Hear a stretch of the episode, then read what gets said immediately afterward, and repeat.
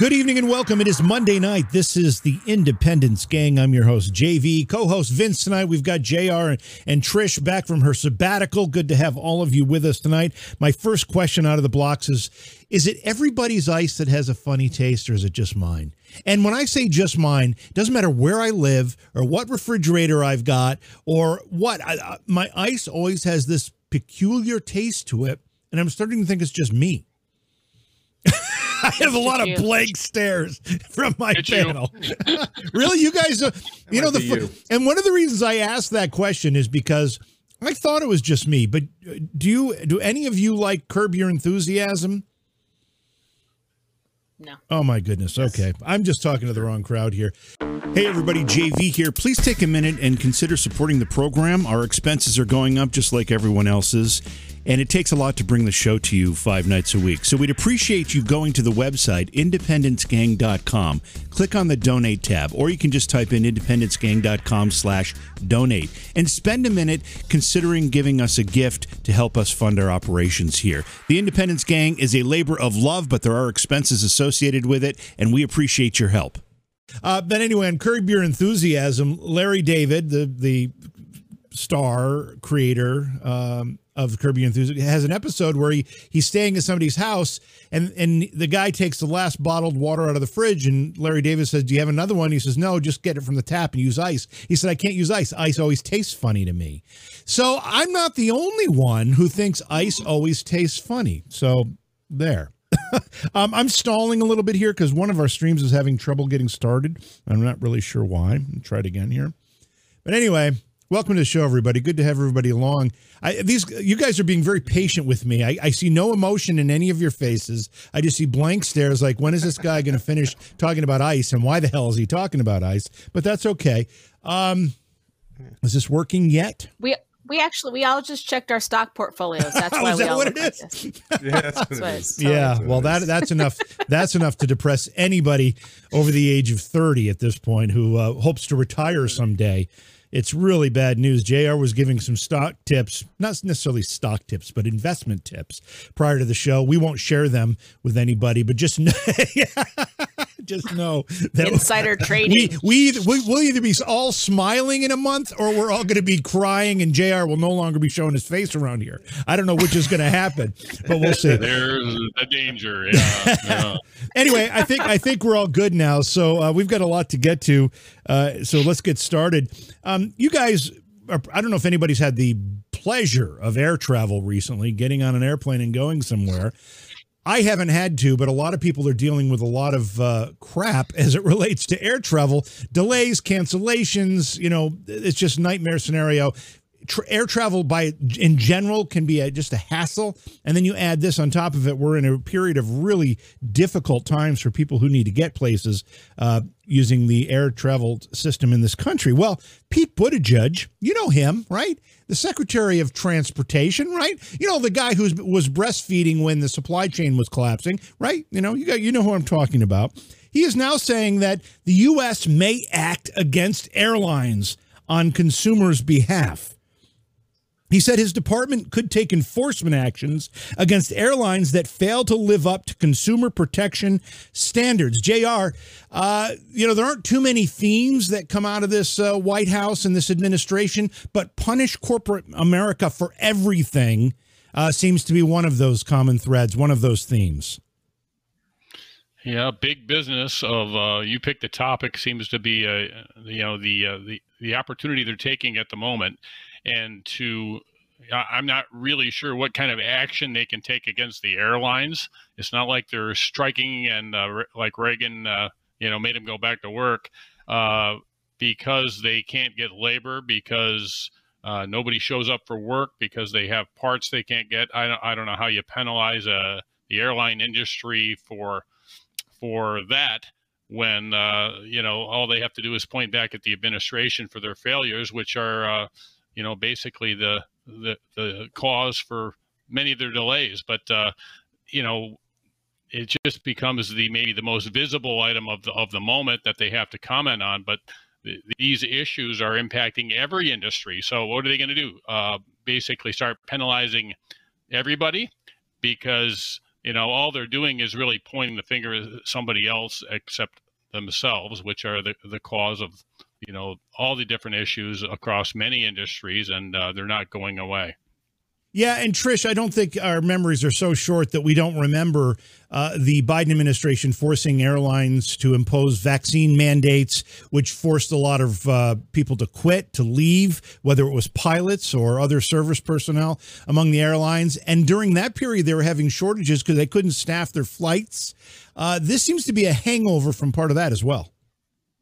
Well, and I also think part of it might be the fact that the airlines were so vocal against the mask mandates, and now that they're dropped and they want to start them again, the like what better? Let's we're going to go after the airlines because the airlines are the ones who's like, no, we're not doing that anymore. We're we're done with those mask mandates. We're finished. So, I think part of it might be retaliatory for the the airlines not toeing the great big daddy government line.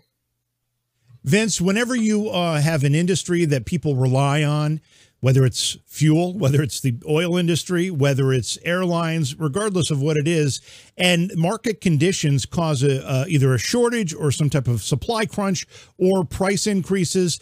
Uh, the, this administration just wants to come in with a hammer and start banging people over head over the head. But we know all that does is result in more problems.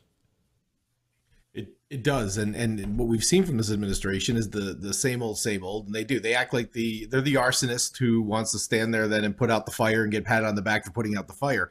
And it's it's been their knee jerk reaction to coming out of the COVID shutdowns, which were all on the Democrats to begin with, and questionable how much we should have been shut down then. And and you know, in, in the case of air travel, making it making keeping the federal mandates on longer than the mandates were anywhere else uh, in the country, and and keeping that pressure on. I think what they've actually created with their knee jerk political uh, approach to all of all of their policies is the fact that you've had everybody in the supply chain, travel. Uh, I think it, I think in part it's it's you know it's in part what's happening with gas prices is that the the industries have not been able to adjust and and ready themselves for these these what I what I just called these knee jerk reactions to policy. And all of a sudden, just one day they show up and say, "Okay, well, everybody, we're going back to normal." And and these industries were shut down for so long that they didn't have a chance to adjust, and now they're behind. I think that's a, a big part of the problem we're seeing. Uh, JR, during there was a virtual meeting between Buttigieg and some airline CEOs.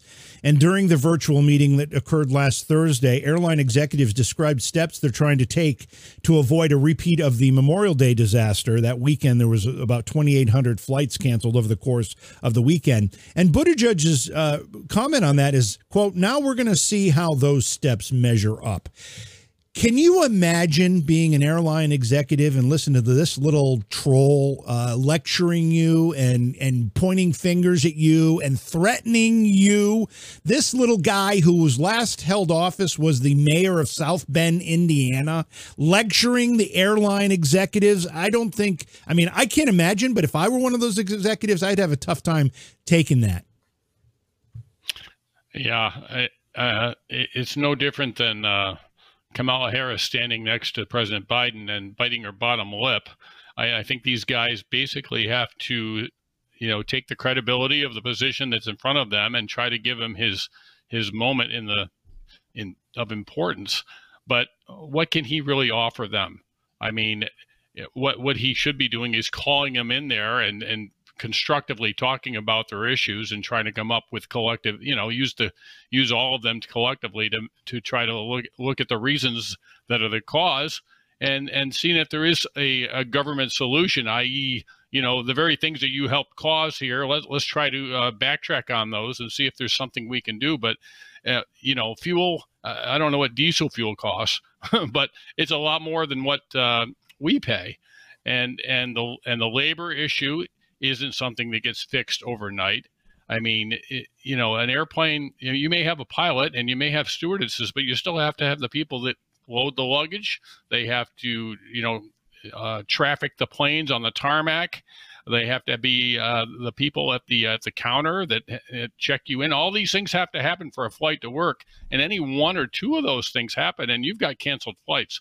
So I, I don't know how you miraculously start employing people that that aren't currently employed or uh, or lower the cost of fuel or any number of things that are outside of you know the normal delays of, of weather and and and uh, holiday traffic in general. So I, I don't think there I don't know what they told him, but I can't imagine there's any quick fix. Uh, Trish, I'm going to change topics here just a little bit, actually quite a bit. So uh, we've talked a lot about on, uh, on the show a lot about uh, uh, how this transgender ideology is really just. First of all, it's just ridiculously silly. But secondly, it is really destroying the fabric of Western civilization in so many ways. And it's particularly important to notice that this next story is from the UK. All right. So a transgender uh, ideology point here. Male blood donor was rejected after refusing to answer if he was pregnant. A man who habitually donates blood had his donation refused after he failed to indicate on a transgender ideology inspired official form whether or not he was pregnant, Trish. It's so dumb. I, we're literally just getting stupider every single day. I, it's we're beyond we're we're beyond a parody at this point. So I I uh, I have nothing good to say, and I'm going to have to hold my tongue because I've been swearing a lot today, so, and this is where it's going to start in. I let's just go back to the basics. Men cannot be pregnant because they don't have a uterus. It's very simple. Only girls, only women can be pregnant because we have a uterus. So asking a man, it's like be that might be like asking a woman, you know, if she'd like to have her prostate checked. I mean, come on, like what? Th- this is insane. I mean, I, I don't understand how, especially the medical community, and that's I think what gets me the most is that the medical community, which is supposed to rely on facts and science, is now buying into this gender ideology. Feelings are more important than reality bullshit, and I'm just I, I can't. I can't take it anymore. I, I hate doctors in general right now. So, uh, Vince, uh, I'm going to ask you a question, but I just want to comment here. I don't know that any, there's any female. I've having had my prostate checked before. I don't know that there's any female that would want to go through that process. To be well, honest with you, I gotta, especially just to make a point. yeah, well, get a Pap smear done, I'm, my I'm, friend, and then we can talk. I don't want well, that. I'm just either. gonna. I'm just. I'm just gonna add. I'm only I'm only a few hours off of my annual physical today, and uh, nobody asked me my gender identity before they uh, they went they went digging in there. Nice. I have a, a quote here from this this particular this particular uh, guy, 66 year old man who's delivered who's uh, donated blood many many times. He said he pointed out to the staff that it was impossible for me to be in that position, but I was told that I would need to answer it, otherwise I couldn't give blood. I mean. You know, first of all, how many times have we heard what a shortage there is for blood? I mean, this is something that that we need a lot of people donating, and to turn some a man, a 66 year old man away, even if well, he's beyond child rearing years or birthing years anyway, regardless of his gender. So I, the whole thing is just ridiculous. That is that is true. It it is it is and and you know uh, th- this is this has become the issue and the problem is is how far do we go? When does it end? Where does it stop? And now you're you're going to keep people from giving blood. Does that mean we're going to keep people from you know uh, what if what if this was a uh, a, a, much needed emergency uh, organ transplant we were talking about? And you know, you you find a match for an organ donor, and they're like, "Oh, you won't confirm your identity, or you you won't you won't confirm that you're a male and you're not pregnant, so we can't do the surgery." it, it it it does. Listen, let's get beyond the politics of it. We're getting into the absurdity of it, and that's there's got to be a place where we draw the line on it. Yeah, and JR, again, I brought this particular story up one because it's ridiculous, but two because it's in the UK. It's really amazing to me how almost coordinated these efforts are, whether it's in the UK, the United States, or other parts of the Western world. It almost makes you think there's a body above all these governments kind of uh, directing them and giving them an indication of how they should be uh, handling some of these things because they are so very, very similar there, here, regardless. It just seems a little odd to me. Hmm. Uh, a global body uh, organizing our, or coordinating our health, huh? I wonder who that could be. well, uh, you know, I, I'm I'm glad to see you're sitting down, Vince, after your uh, your exam today. That's good, and I guess we've uh, we've come to grips with Trish hasn't had a prostate exam before, so we're making headway tonight. So uh, the fact that uh, the UK is is uh, leading the curve here, I'm sure it's it's it's coming our way. I mean, we've already seen where doctors are basically being told to make their best guess when it comes to gender. Uh, I would advise those collecting blood to make their best guess as well. And uh, let's move forward. I, I came by uh, on the way back from my parents. I was up to my parents for Father's Day, and coming back today, about a three four hour drive, and and there were signs I saw emergency blood needed, and there were blood drives, uh, uh, and this was today. So there, as you said, JV, there definitely is a need and a shortage of blood. And to, if this is what it comes to that further exacerbates that, um, I guess that wouldn't be the first time we had restrictions that further exacerbated a problem. Yeah, and that's that's very true. And I I was a little premature in my comparison to what's happening in the UK with what's happening here and maybe globally, at least in the Western hemisphere, because I also wanted to point out to illustrate that fact, Trish, is that also in the UK, um, the country's prison service is putting women in danger, according to a report, uh, by recognizing biological males as women and housing them in the same pr- prisons, even if and when they still have male genitalia. We also have that problem going on here.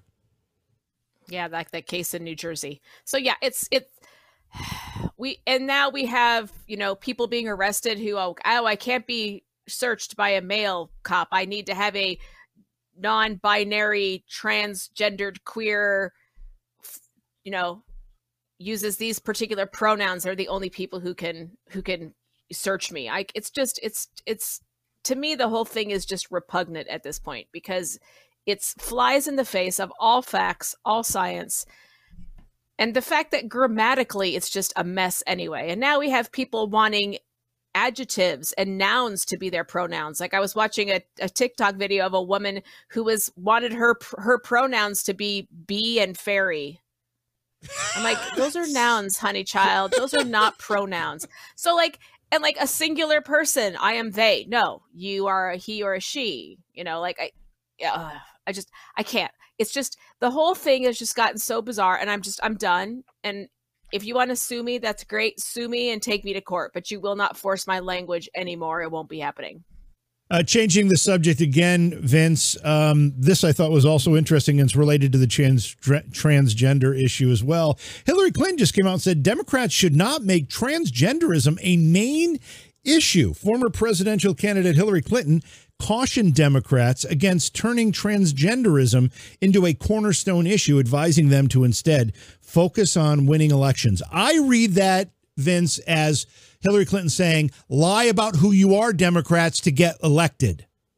That's probably a fair assumption. I mean, the, listen, that's the one thing that I've always said, like them or not, and probably more on the not. Uh, but the Clintons are great political minds, right? They they know how to campaign, they know how to get votes. Bill Clinton, I've always thought was the master, one of the masters of of of political campaigning, and he knew how to triangulate. He knew how to get in the center and talk to you know talk to that majority of people in the middle uh, and on both sides and and and be able to get that enough votes to win elections and that's what this is and that's what she's saying is you know if you if you and and I think I, I actually believe that she may have actually be speaking from her own experience that if you get caught up in the social politics, if you get caught in up into the identity politics, you're going to lose. It's exactly what happened to her uh, twice, actually, uh, both in the primary against Obama and then uh, against Trump. And, and, and you can't you can't get caught up with that kind of stuff, and that's what we're seeing. And and and I think the left is is I've said this I think on the show a few times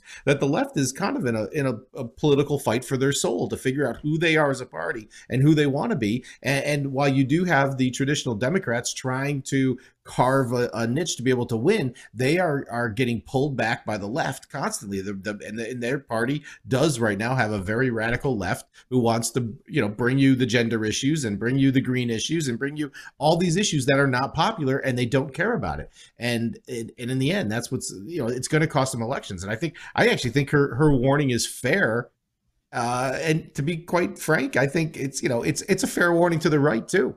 if we do the same thing and get caught up in all of these, you know, these issues that aren't the mainstream issues of why people are going to the polls, that's how you lose elections. JR, listen to this quote. Democrats seem to be going out of their way to lose elections by elevating activist causes, notably the transgender debate, which are relevant only to a small minority. What sense does it make to depict J.K. Rowling as a fascist? Now, let me point out that that quote was not from Hillary Clinton. It was the reporter who was asking Hillary Clinton, Hillary Clinton, Clinton that question. That came from the reporter. Hmm. I I agree. I mean, uh, anytime you go to either party goes to extreme, one direction or the other, you're you're alienating a significant part of the electorate, and and to you know to, to go for the fringe issues as your your main and maybe it's a distractive tactic only in this environment where every major issue is really going against them. Um, but fringe issues are are never seemingly the right way to go. And uh, we we've seen that you know we've seen that actually with both parties, but the, the Democrats seem to be uh, more masters of that, or or at least they've they've done that more often, and it usually leads to uh, leads to massive losses, and I think that's where they're heading this fall. Trish, here's another quote. This one is from Hillary Clinton. We're standing on the precipice of losing our democracy, and everything that everybody else cares about then goes out the window. Look, the most important thing is to win the next election. The alternative is so frightening that whatever does not help you win should not be a priority. Two things there I want you to comment on. One, this losing our democracy BS. Secondly, I mean, if anybody, if we're losing our democracy to anybody, it's these fascists in the in the progressive wing of the Democrat Party. Secondly, again, I just keep hearing Democrats go out and lie about who you are so that you can win. That's what I keep hearing. Yeah, because it's all about power. They're not they're not running to try and make America better. They're running because they want power. And unfortunately, there's too many politicians on both sides of the fence that have fallen into this trap where it's it's not about doing what's best for America, what's doing what's best for your constituents. It's about winning. Winning at all costs, winning no matter what, and keeping that power. So I find it hysterical that number one, Hillary Clinton doesn't realize we don't live in a democracy. In fact, it's very important that the founding fathers made it very clear that the word democracy never once appears in the Constitution for a very important reason because they wanted it to be clear that we do not live in a democracy, but yet so many people have no freaking clue. I, I, I really think we need to go back to everybody has to take the citizenship test before they can vote. Because how many Americans today would fail the citizenship test if they were asked to take it? I helped a friend study for it and I learned all kinds of stuff. I was like, holy crap, like how? But then there was some stuff that I was like, eh, that's not really completely correct. And we'd have these long discussions about stuff. But I was like, I really think that you need to earn your right to vote in this country. I mean, I, I think the founding fathers had it right. You know, landowners. Sorry, that's I, when I start the Constitutionalist Party. That's what I'm going to start my platform on. Is that if you're a renter, sorry, you yeah. have to own property. Yeah, I mean, the, the, the founding fathers wanted to make sure that people who were voting had a vested interest in the in the process, and th- that was their way of doing it. Um, so the, it's a very valid point, Vince. I have to say, you know, you look at this the quote I just read from from Hillary that Trish was commenting on, and I said, you know, I just keep hearing lie, pretend you're not who you are. If you look at what the Democrats have done and tried to do in the last two years, everything they've done and they've tried to do, Hillary Clinton is saying disavow so you can get elected. Um, eh, eh, and and eh, the, the the problem that I'm sure she's saying that we've we've pointed out of the Democrats, they do lie but they've been lying but but taking ownership of their radical agenda at the same time. And and they have pushed themselves further and further to the left. Joe biden it, eh, we've talked about this his approval rating is is abysmal. I mean it, it's it's it's below 40% which means you've got about a third of the country or two-thirds of the country who don't agree with the policies that he and his party are leading right now. Yet you have a a a strong piece of the of the uh, the the Democrats in Washington and, and, and in our state governments who are running alongside these policies that they know aren't aren't at all uh, uh, you know uh, uh popular.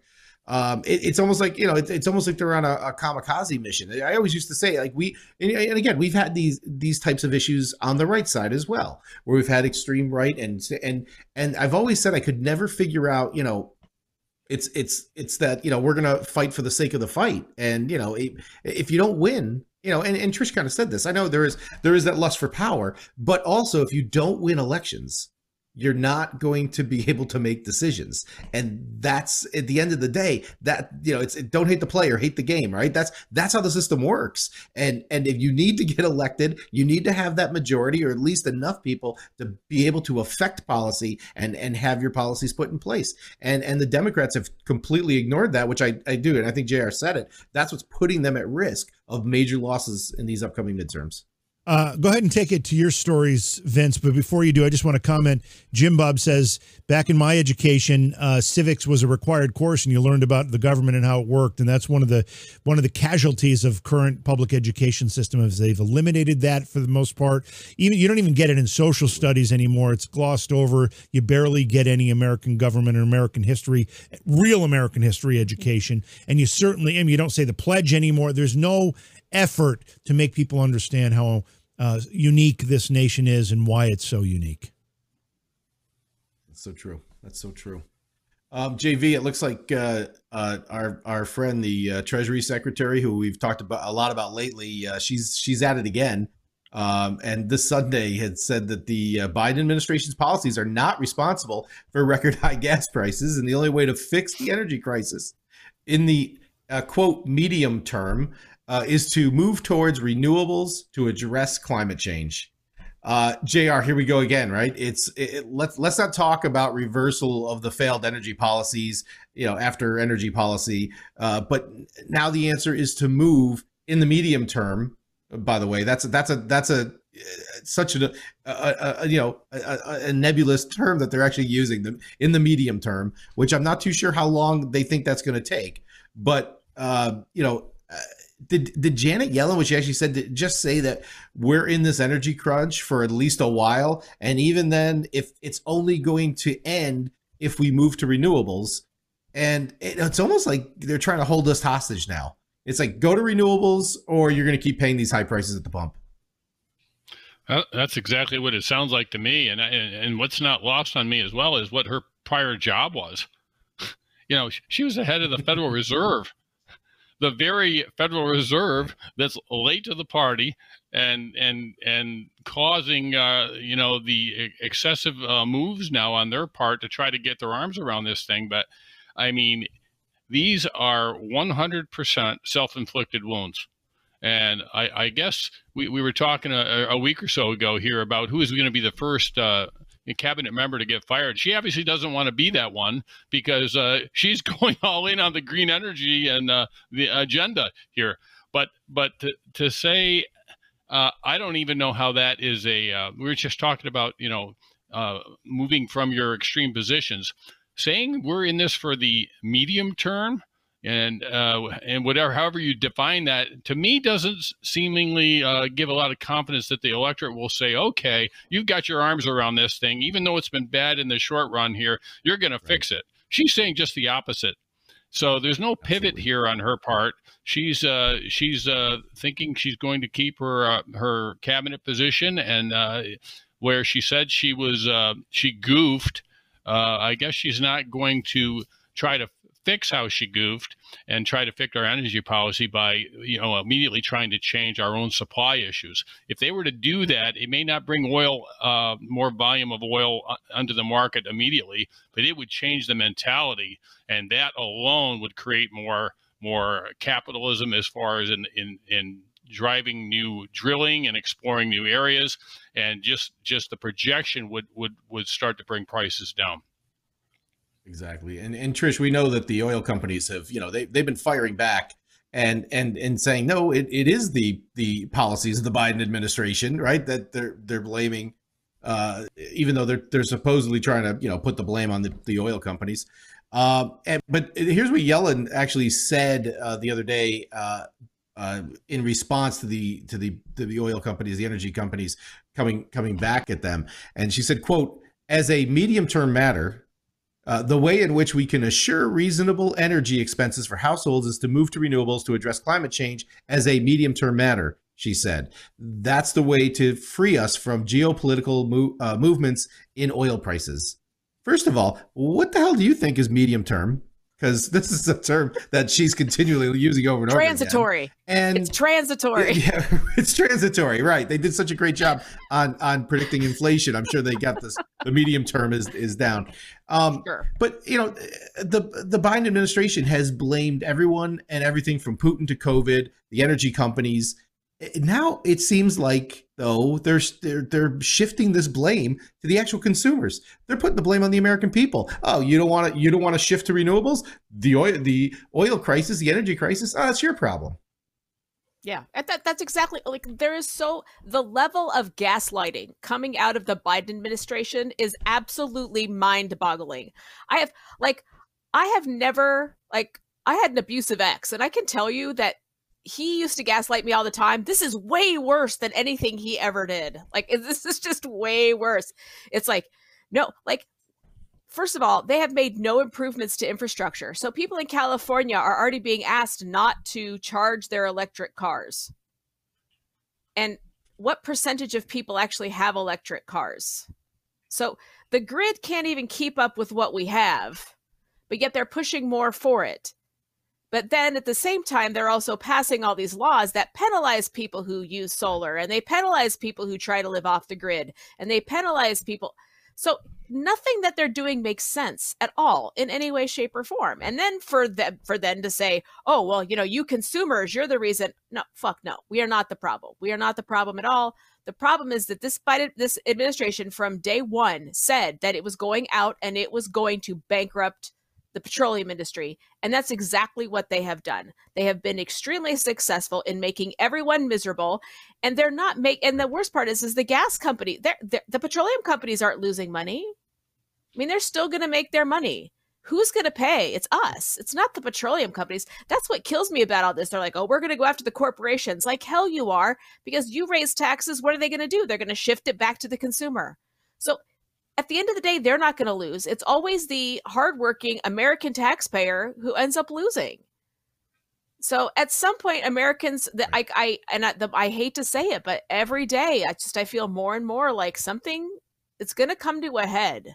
Like the American people are going to be like, we're done. We're absolutely done with this, and we're not doing it anymore. Yeah. So I, I, I never thought I would see this day in my lifetime, but every day I feel a little bit like we're just inching a little bit closer and a little bit closer. And JV to Trisha's point, um, you know, it's like we we all know what led us into the energy problem. We all know what can solve the energy problem.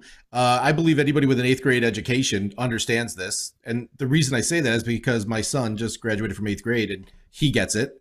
You know, he knows he knows what the problem is, and it, you know, it, this is solely on Joe Biden and his administration and their failed policies. I'm actually starting to think because people they, they can't be this obtuse to the problem and the solution that you've got to start think that there's more to this and that this administration isn't as tone deaf as we think or do you believe they're tone deaf to what's going on? Or is this kind of a setup that we're starting to see that they're creating an energy uh, uh, crisis that is just gonna it's there just so they can push their green agenda force us into relying on on those you know those unreliable uh, sources of green energy, as they say it. I mean, it almost seems it, it almost gets you to a point where you have to believe there's something else than boy, they're really this bad. Yeah, no, this is no accident. They've stated their policies very clearly. They're a little more sheepish about stating them overtly now, but before it became such a catastrophe, such a global disaster because of what the United States is doing with its lack of a coherent energy policy, before that, they were openly saying that. The climate czar of the White House said, yeah, we're pushing people away from fossil fuels by making it more expensive. Granholm, the energy secretary, said the same thing. Buttigieg has said the same thing. Biden said said during the campaign that he was going to end the fossil fuel industry. These are all stated objectives of this administration. People have forgotten that in a lot of ways, and they won't admit it now because they're seeing how pissed off people are are uh, becoming because of it. And I want to point out, I mean, it's it's absolutely very simple to trace what we're going through now in this energy situation that's developed back to what the Biden administration has done, point by point. These are things that could be reversed overnight if they chose to, and they don't choose to, like canceling pipelines.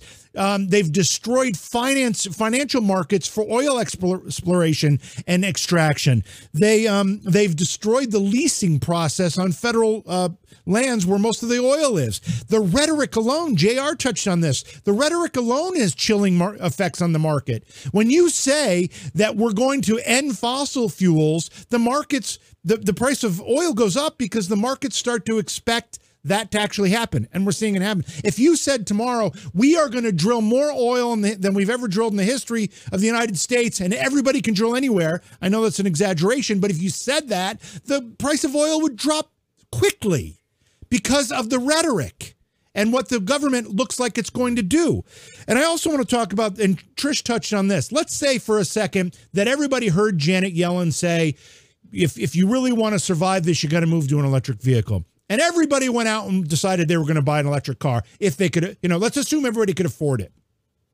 There aren't enough electric vehicles to do that to begin with. Secondly, there aren't enough charging stations to supply those electric vehicles. Thirdly, there's not enough electricity being produced in the United States to supply those charging stations to, to power those uh, electric vehicles. And third, and thirdly, there's um, or fourthly, I guess there's you want. She talks about getting away from geopolitical geopolitical turmoil. Where do you think these solar panels and these these rare earths are coming from? They're coming from China. That's the absolute worst geopolitical nightmare we could be in for being reliant on energy. So everything about this is a complete disaster. I need to say one more thing. It has nothing to do with this because Please. it was an observation by Randall in our in one of our chat rooms. I think it's the uh, actually in the DLive chat room. Um, so Randall says, I'm starting to think that JR and Vince are on opposite sides of the same French doors. And I, I looked in there and I, and I, thought that was an, an amazing observation because that was awesome. Yeah. Yeah, exactly. Exactly. Anyway, I had to throw that in there, Vince. Go ahead. Yep. Some someday maybe he'll let me in. Yeah, right. come in from from the porch. I knock, I knock for about a half hour. I knock for like the half hour before the show. Nothing. So I'm over here. That's good. It's all good.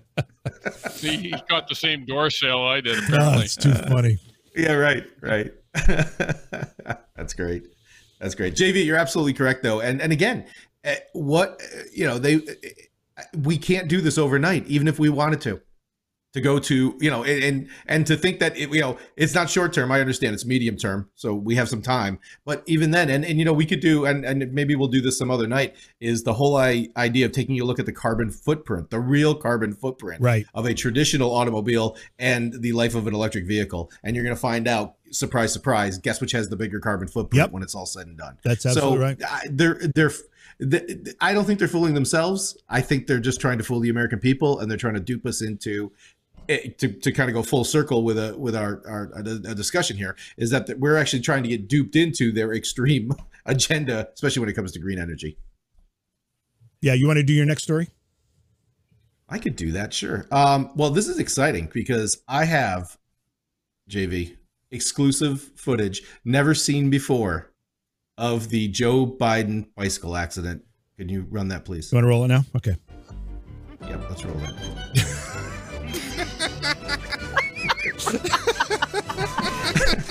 there it is. Yeah. there it is. I meant to do that. exactly.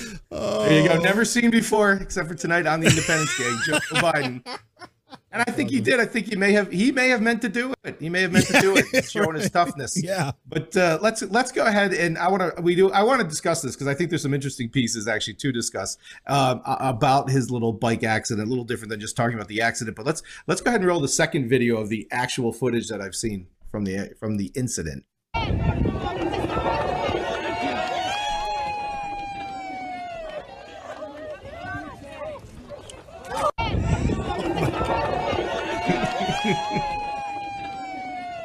So I don't JR, I don't know. Do you uh no. It's on it's on loop now. oh boy. But, uh, JR. Uh, you know, it's a slow fall.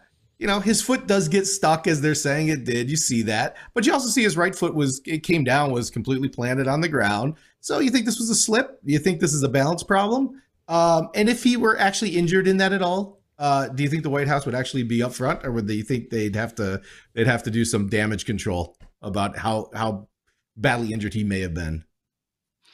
Well, they're uh, they're indicating he had no scrapes or bruises or anything. He was hopping around on his way into church, I guess, and uh, really yes. going out of his way to make sure that uh, he was uh, fit as a fiddle, and that was uh, an anomaly. Like nothing uh, giving us any indication that his that his health was deteriorating in a fashion. That that's all just you know gobbledygook. But you know, he like you said, his left foot went down and somehow he his balance went to the right, and that's when he got his toe stuck. So, uh, um, I think any of us on this panel would uh, would have uh, done that, and foot left foot goes down, we stay on the left foot.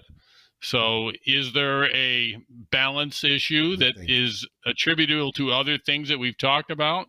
Highly possible, but uh, whatever they said in the aftermath, you can guarantee that was the answer, regardless of what the truth was. They are certainly not going to admit that he had a balance issue, uh, that he had any kind of an injury. This was uh, nothing, and uh, and move along. But uh, we all know if if if the letter after the president was a different one, this would be a completely different story, and uh, one that we'd be hearing about uh, probably until November.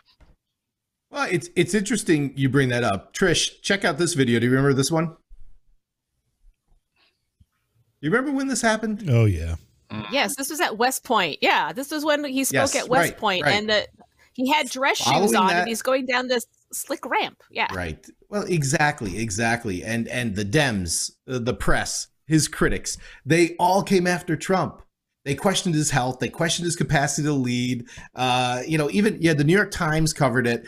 Uh, CNN actually did an article on that that video where where he successfully comes down a ramp where he said it was kind of slippery. He was wearing dress shoes. He was being cautious because I'm sure he didn't want a Joe Biden moment, right? But the CNN reasons that they gave are fascinating, and there's a little accompanying uh, picture there. Um, they they said the three reasons why this actually matters is number one, He's the oldest first term president in history, meaning Trump at the time, which Biden has beat. Uh, Trump's health history is a mystery, they said. Well, we all know there's a lot of questions around the uh, Biden, you know, Biden and his health history. And even on the show, we've questioned about the non existence of an actual guest list at the residence in Delaware, which we've all said could include doctors where he's being treated for maybe almost anything.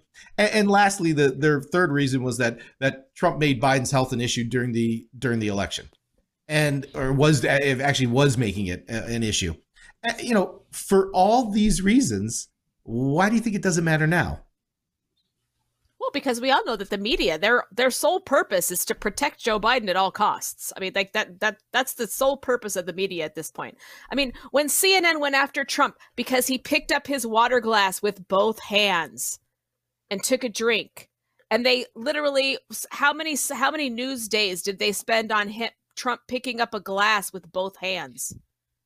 I'm like, this is just it's it's so ridiculous at this point. Joe Biden has fallen upstairs how many times? He has been pointed to a door and not been able to navigate following the point to go to the door. He can't read a teleprompter. He can't ride a bicycle. And I want to comment on the fact that he still has foot cages. You don't put an a man of that age on a bike with foot cages on. I'm sorry. Like that's just a disaster waiting to happen when you have an older person on a bicycle and he was wearing tennis shoes. You don't wear tennis shoes when you have foot cages. Like that's just like I there's there's so many things that are going on. It's like they're in complete denial about the fact that he is, you know, older than the crypt keeper at this point and that he can't do anything. I mean, yeah, he's got if you look, he's got foot cages on and he's got regular tennis shoes, and that soft rubber gets caught in there, and that's probably why he fell over. And he was so fixated on whatever was in front of him, and I am willing to bet you twenty bucks that it was a small girl that he had fixated on in front of him that he wasn't even paying attention to he was like, "Oh, look Well, at her! I want to go sniff her hair." So, but I mean, he was Well, so eh, fixated on whatever was in front of him that he wasn't even paying attention to what his foot was doing. fascinating you say that. I didn't. I now I'm kicking myself for not cutting the rest of that the video because he goes. He there. There was a, a group of it was it wasn't even a press gaggle. It was just a group of of local folks who knew he was going to be there because let's go to that because actually everything you just said about the imagery there. I think this was a, an attempt at a staged setup to make him look young and youthful, right? I think they did that. Let's put him in his sneakers and let's put him on a on the cool bike with the with the you know with the foot things and it, and it obviously blew up on him. But there was a group of people that he was coming into and was taking questions, and you'll never guess who was there that they he took the questions from. There was a little girl there that he was taking questions from. so Oh, it's fascinating shock. that you made that connection. And I wish I wish we still I wish we had that video. That's that's uh, that's that's too bad.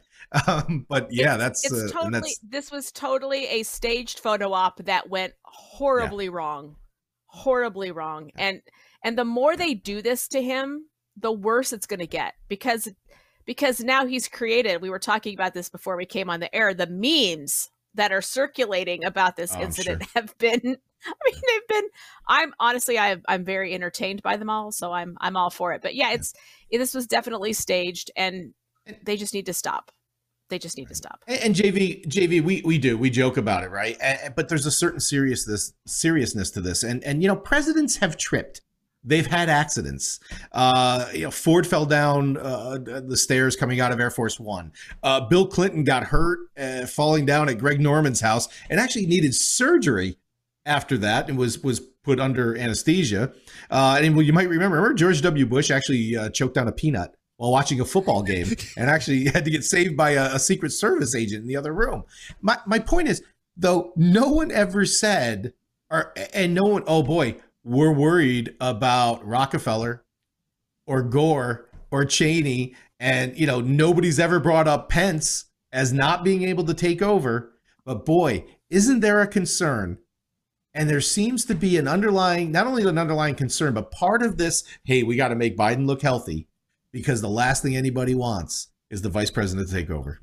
Yeah, well, that's the that's the pickle. Uh, the Republicans are going to find themselves in when they get the majority next year, and they start what we keep hearing uh, are going to be some kind of impeachment efforts, or even just uh, you know Twenty Fifth Amendment uh, efforts as well.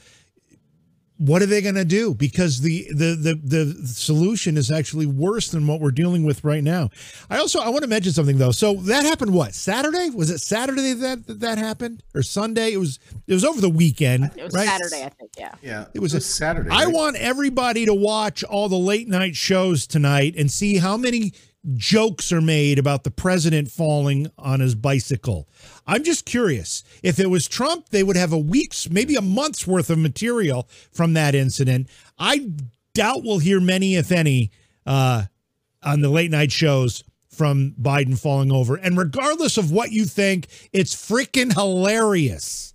It's because you're right, Trish and Vince and JR. This was a setup. This was an attempt to have a little impromptu chat with the with the folks from the fit and healthy Joe Biden cruising in on his bike.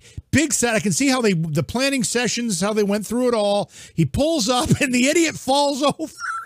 I mean, you can't you can't write this stuff because honestly, if it was, I mean, this doesn't happen impromptuly, impromptly. I don't know. This doesn't happen by accident. You don't have people on the path of the president's bike route that are either you know standing there and and, and, and blocking the path or whatever. They just don't do that unless they want them there. They wanted them there. So there's there's no question about this was a setup. And you know, and I also think we might be being a little bit too hard here. I mean, how many of us have actually done the same thing when we were 7? When we were six, you know, I mean, that's when we did it. He's just late to the party. That's all. It, I, I watched that that video and a couple other different angles of that that so many times um, because I knew it was a setup, and just because it ended the way it did, it just made it far more enjoyable for me. So that's our president. There we go. Meanwhile, right. Putin's riding right. The riding reason- bears and elephants across Siberia. You know, He is. He is without it with it with a, with his shirt off. That's right. Right. right. Yeah. in January. Yep, exactly. Exactly. Exactly. Exactly. Anyway. All right, back to you, JV. All right, yeah. All So yours. I want to pick up on the Janet Yellen thing here quickly too, because uh, one of the things, in addition to talking about everybody should move to uh, renewables, which is what uh, Vince was talking about, there's another story here uh, that I thought was interesting because there's this there's this idea that. The federal government may suspend the federal gas tax to bring prices down. Treasury Secretary Janet Yellen said on Sunday that suspending gas taxes is certainly worth considering amid energy rising energy prices. JR, one of the things that we've learned about uh, the inflation problem, spending is a problem, but massive deficits are also a problem. What does suspending the, the federal gas tax of 18 cents a gallon really do other than maybe try to buy a few votes going into the midterms and just make the deficit problem worse? Yeah, the uh, for what the 18 cents I think it is, uh, the federal I could be wrong. something like that, I think 18.4 cents. 18.4. Yeah, yeah, yeah.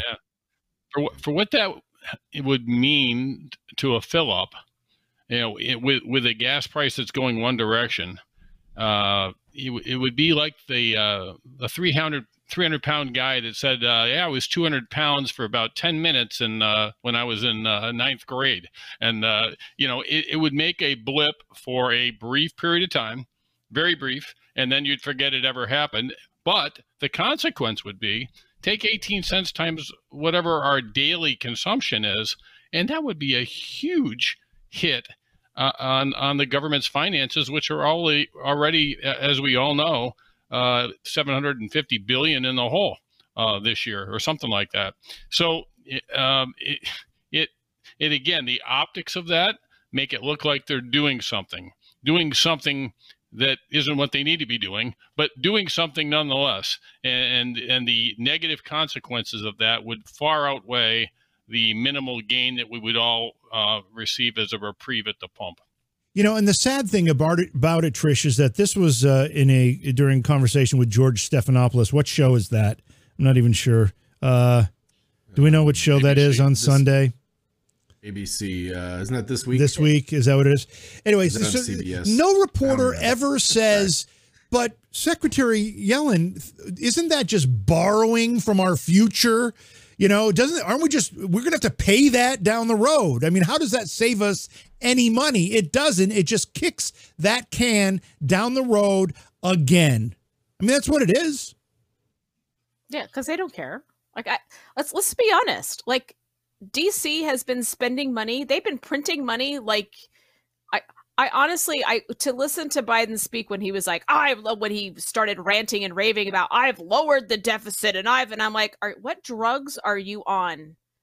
That you think you've lowered the deficit when you have spent more money in the Yep. past 18 months than I, it's just it's absolute insanity. Again, I go back to it's gaslighting. It's literally they think if they lie to us enough, we'll believe them. And sadly, there are people who do out there, which I I honestly cannot believe how any rational person with two actively communicating brain cells could actually fall for these lies over and over and over.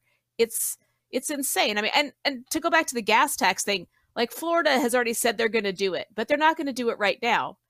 They're going to do it in October and Nikki Fried, who's running for governor, has just been all over this because, oh, like, why is he waiting till October? Well, dumbass, because where does Florida get most of its income?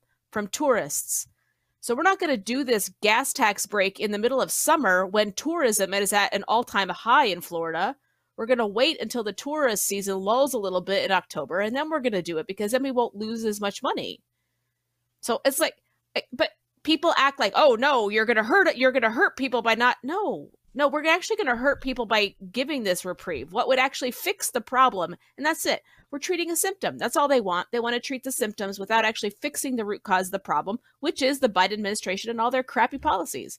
So it's it's very frustrating being a rational, sane person in this society right now in every aspect of life. Vince, Vince, from a polit- from a political standpoint, New York has already done this. Yeah. Kathy Hochul has already suspended the gas tax. I remember I was I was taking a walk and I remember what the price of I think it was four eighty nine at the time, and all of a sudden I looked and it was it was down to four seventy three or something like oh well what happened? Then I thought oh they must have suspended the gas tax. I looked and sure enough they tax. did. Three days later it was completely wiped out. So from a right. political standpoint, Vince did they get any mm-hmm. benefit from that? I mean, yeah, you could argue, well, yeah. it, would be 515 now yes. instead of 5. Eh, here's here's the political argument and you're seeing it it happened in New York and this is what the Biden administration is trying to do.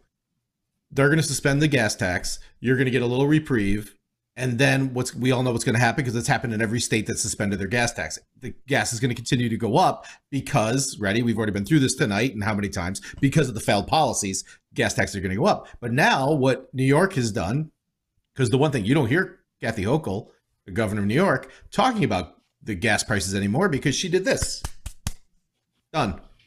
Look at we suspended the tax that our tax cap. We've done everything we can do this is on somebody else. And in the case of the Biden administration, they're going to come back and this is all it's all a ruse. It's all I'm calling BS on this entire this entire plan because it's all political gamesmanship so they don't have to take responsibility. We suspended the federal gas the gas tax. And now prices are still going up. Oh, those greedy oil companies. That's who to blame, right? This is this is just going to make it easier for them to point the finger because they did everything they could now.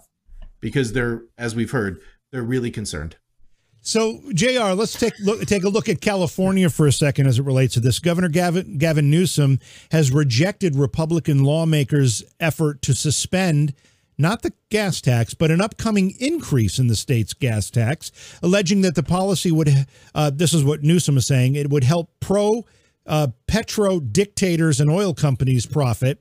Instead, he's saying we're going to raise the gas tax and then we're going to distribute $800 in tax rebates per person uh, to help them uh, handle the high cost of gas. So this is another example of the government saying, "Let me let me take your money, and then I will bequeath you some back that I, you know, what I deem what I see appropriate." I mean, it, they just have to get their hands on it instead of letting you keep it and and decide how to spend it. it that's the thing that amazes me the most. Talk talk about ridiculous. I mean, uh, do they really think the public is that stupid that they are going to increase the price and then wait till election time, just before election time, and then they're going to send you a fat check?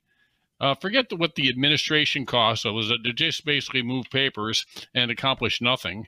It is completely political, and the and and all for the optics of it, so that they can uh, they can say, uh, everybody, make sure you check out your check you're going to get, which is a oh, by the way, a portion of what we just took from you. But uh, right. you know, I forget whose money it is, right? It's like it's like our money goes mysteriously to the government bucket, and suddenly it becomes the government's. Uh, they have nothing. The government has nothing, but we give them. so it's always our money. So you're supposed to worship their their feet because they gave back a portion of what they just increasingly took from us. I mean, the rationale for that, you've got to be living in California to think that that's going to work. it's it's crazy. Yeah, and Trish, as they say, as California goes, so goes the nation. Uh, the Biden administration is also considering a plan to send gas rebate cards to Americans. so they're looking at uh, suspending the gas tax, adding to the deficit, and then sending out another, you know, how many billions is that going to cost so that they can, again, because they're so desperate to buy votes in this midterm?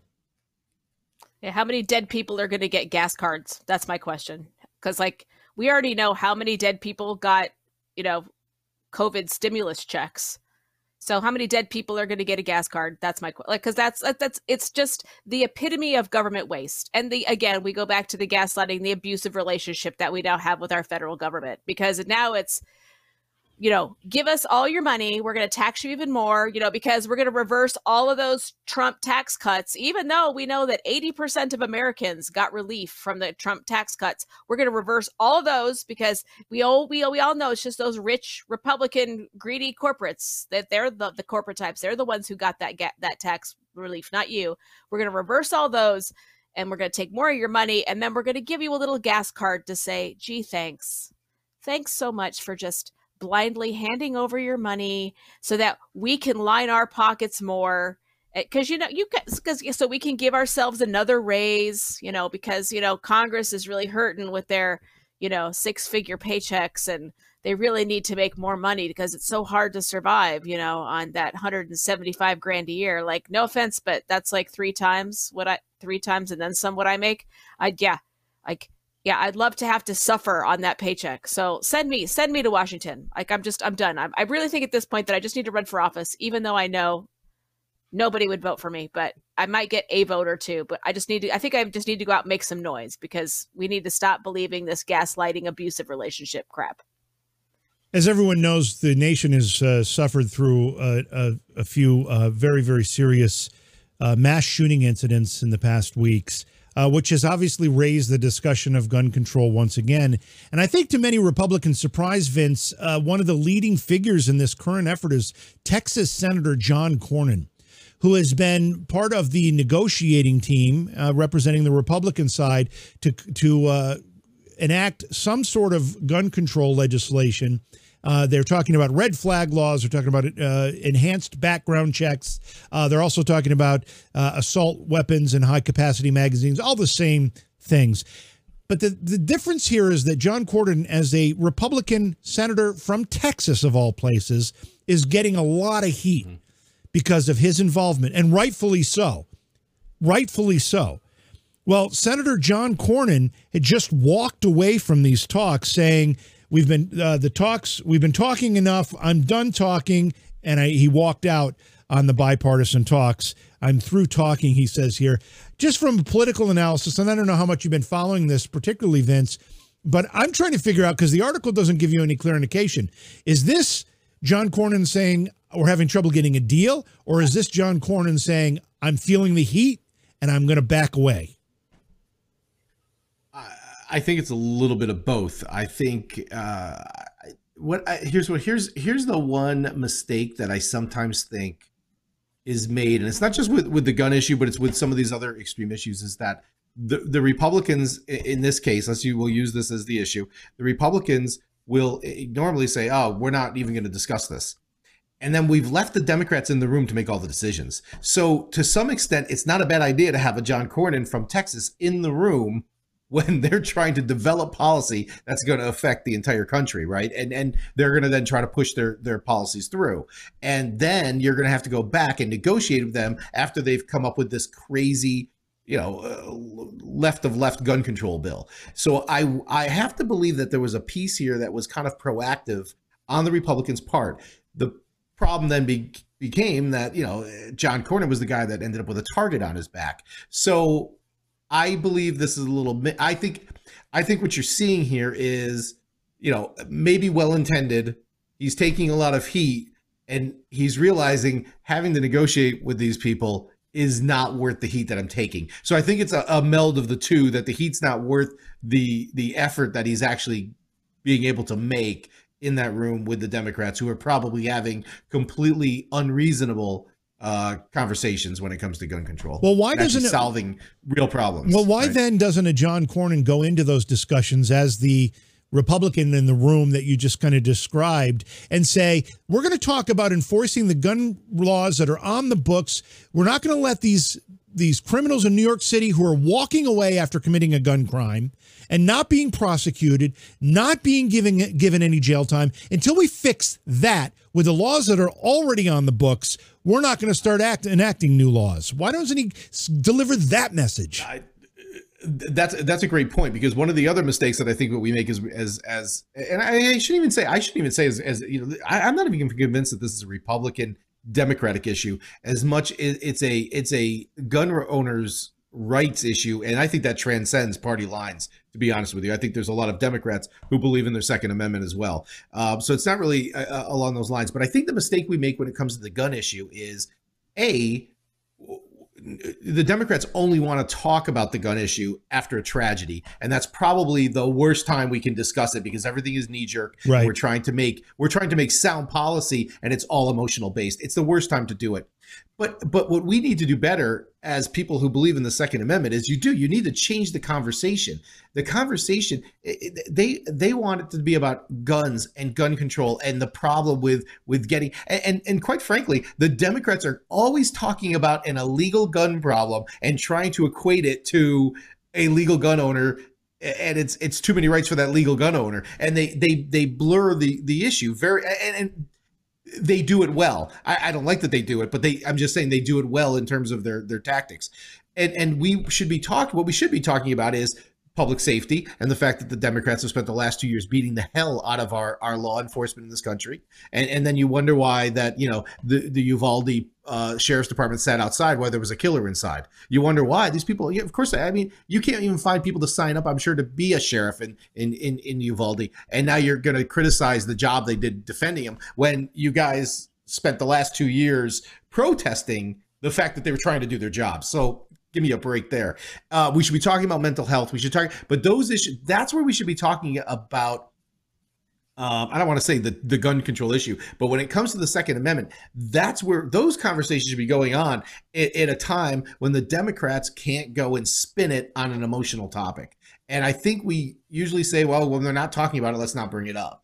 And I think there needs to be a time, and the best time to spin this on its head is to have the conversation outside that of a tragedy and talk about the real issues that are creating those those tragic events. JR, what about this as a proposal? So, you know, we see, we were talking a lot about these 18 year olds, these young men who are committing these particular tragedies, especially ones that occur in schools.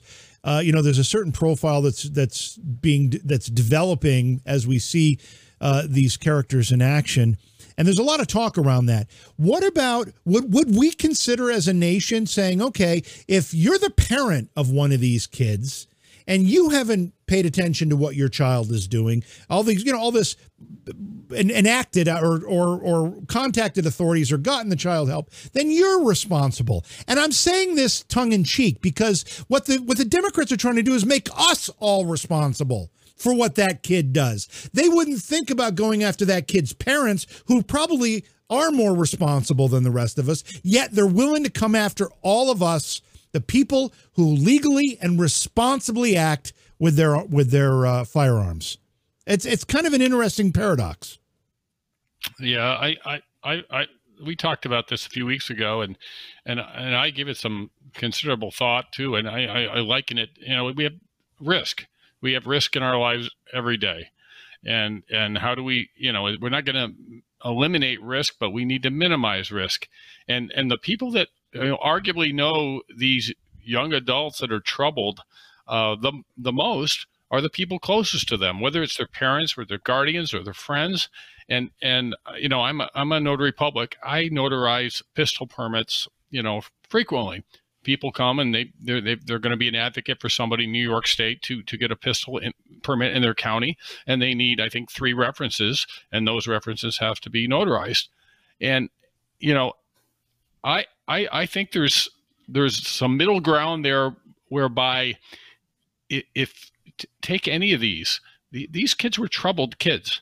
In fact, the FBI was onto these kids in many respects and just hadn't done anything about it. Um, if their parents were required to, uh, what I said before, co-sign, like you are, if you're 18 years old and trying to get a car loan for the first time and have no credit, what do you have to do? You have to get a co-signer. So if if the kid's responsible, and I've got I've got a nephew, they've they've got more guns than, uh, they know what to do with. They're very responsible with those guns. They they they respect those guns. I would co-sign for them. But if my kid was on the edge here, you knew he was troubled, he's having all kinds of issues, are you going to get your parents to co-sign for that gun?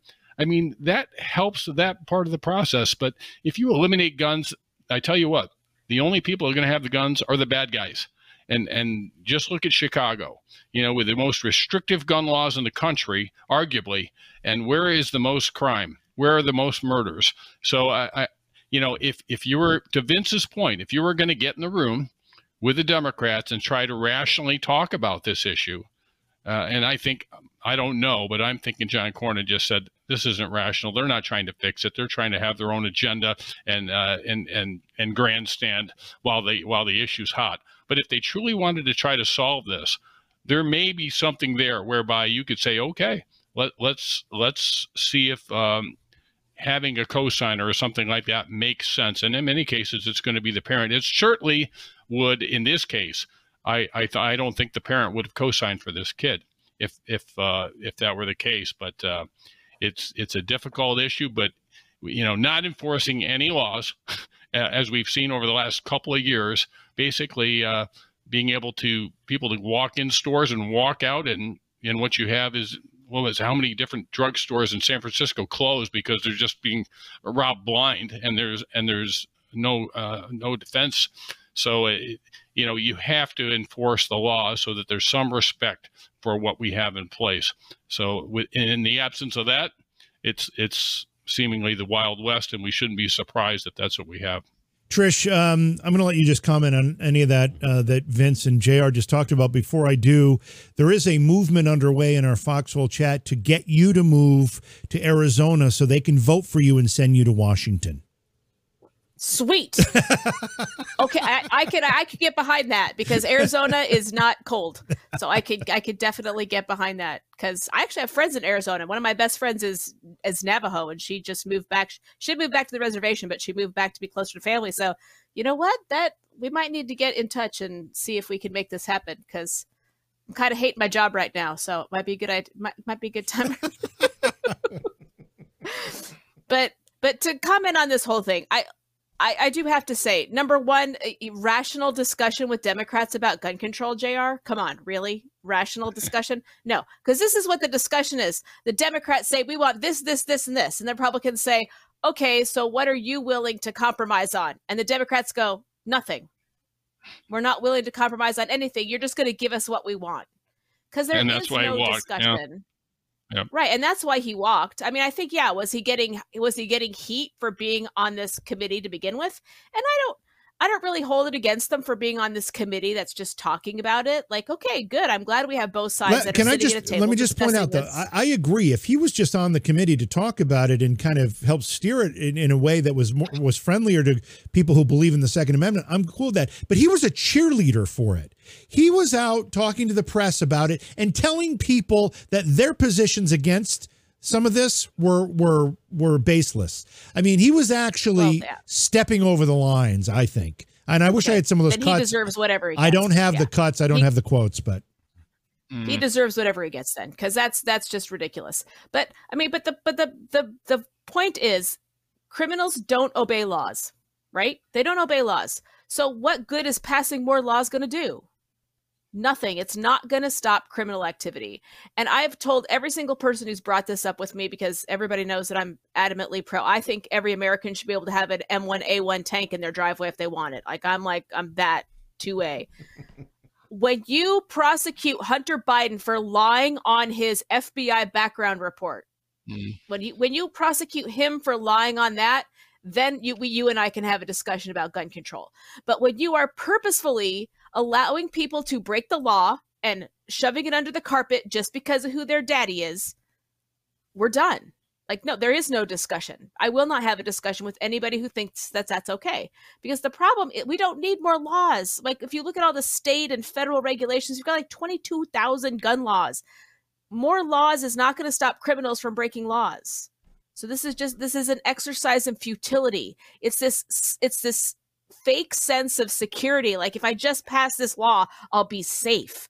And I'm so tired of that word. We have the right to be safe. You don't have the right to jack shit. Okay. There is nothing in the Constitution that says you have the right to feel anything. Feelings are not anywhere in the Constitution. And I'm tired of feelings running the narrative. And that's like this whole thing with Uvalde has really pissed me off because Matthew McConaughey, I swear to God, I want to go to Texas and kiss and kick his scrawny little ass because his wife was holding her own fucking tennis shoes in her lap. These weren't the tennis shoes of the victim. She was holding her own chucks in her lap, crying, "Oh, the poor la-. Oh my god, I the theatrics involved. I'm like, listen, if you're listening to a paid actor whose job is to lie to you to elicit an emotional response, you are dumber than a box of rocks and you deserve what you get. Stop being emotional. And that's, I think that's kind of the bottom line is that the Democrats completely, it's all about emotion and let's, let's take this negative event and let's mold, take that and then manipulate that emotion into legislation that's going to make us look like the good guy. When it's not going to help anything. In fact, it's going to make it worse because all it does is hurt law abiding Americans because a law abiding American is going to go, okay, great, one more thing I have to do now. Because let's face it, he was an 18 year old adult. He wasn't a kid. And, and I know that people are like, oh, but if you're 18, you're still not an adult. No. In the eyes of the law, listen, if my five year old can change their gender, then this guy, this 18 year old can go out and buy a gun. I'm sorry. If he can go die for his country, then he can go buy a freaking gun. Like I'm, and I, this whole idea, like if you want to change that to 21, then you change it for everything. You can't join the military until you're 21. You can't vote until you're 21. Like if we're going to change the age of being an adult, I'm totally fine with that but we're going to change it across the board for everything. Not just we're not going to pick and choose. 12-year-olds can't get an abortion without, you know, they can get an abortion without their parents' consent, but this 18-year-old no. Can't exercise his second amendment right? No. I'm sorry.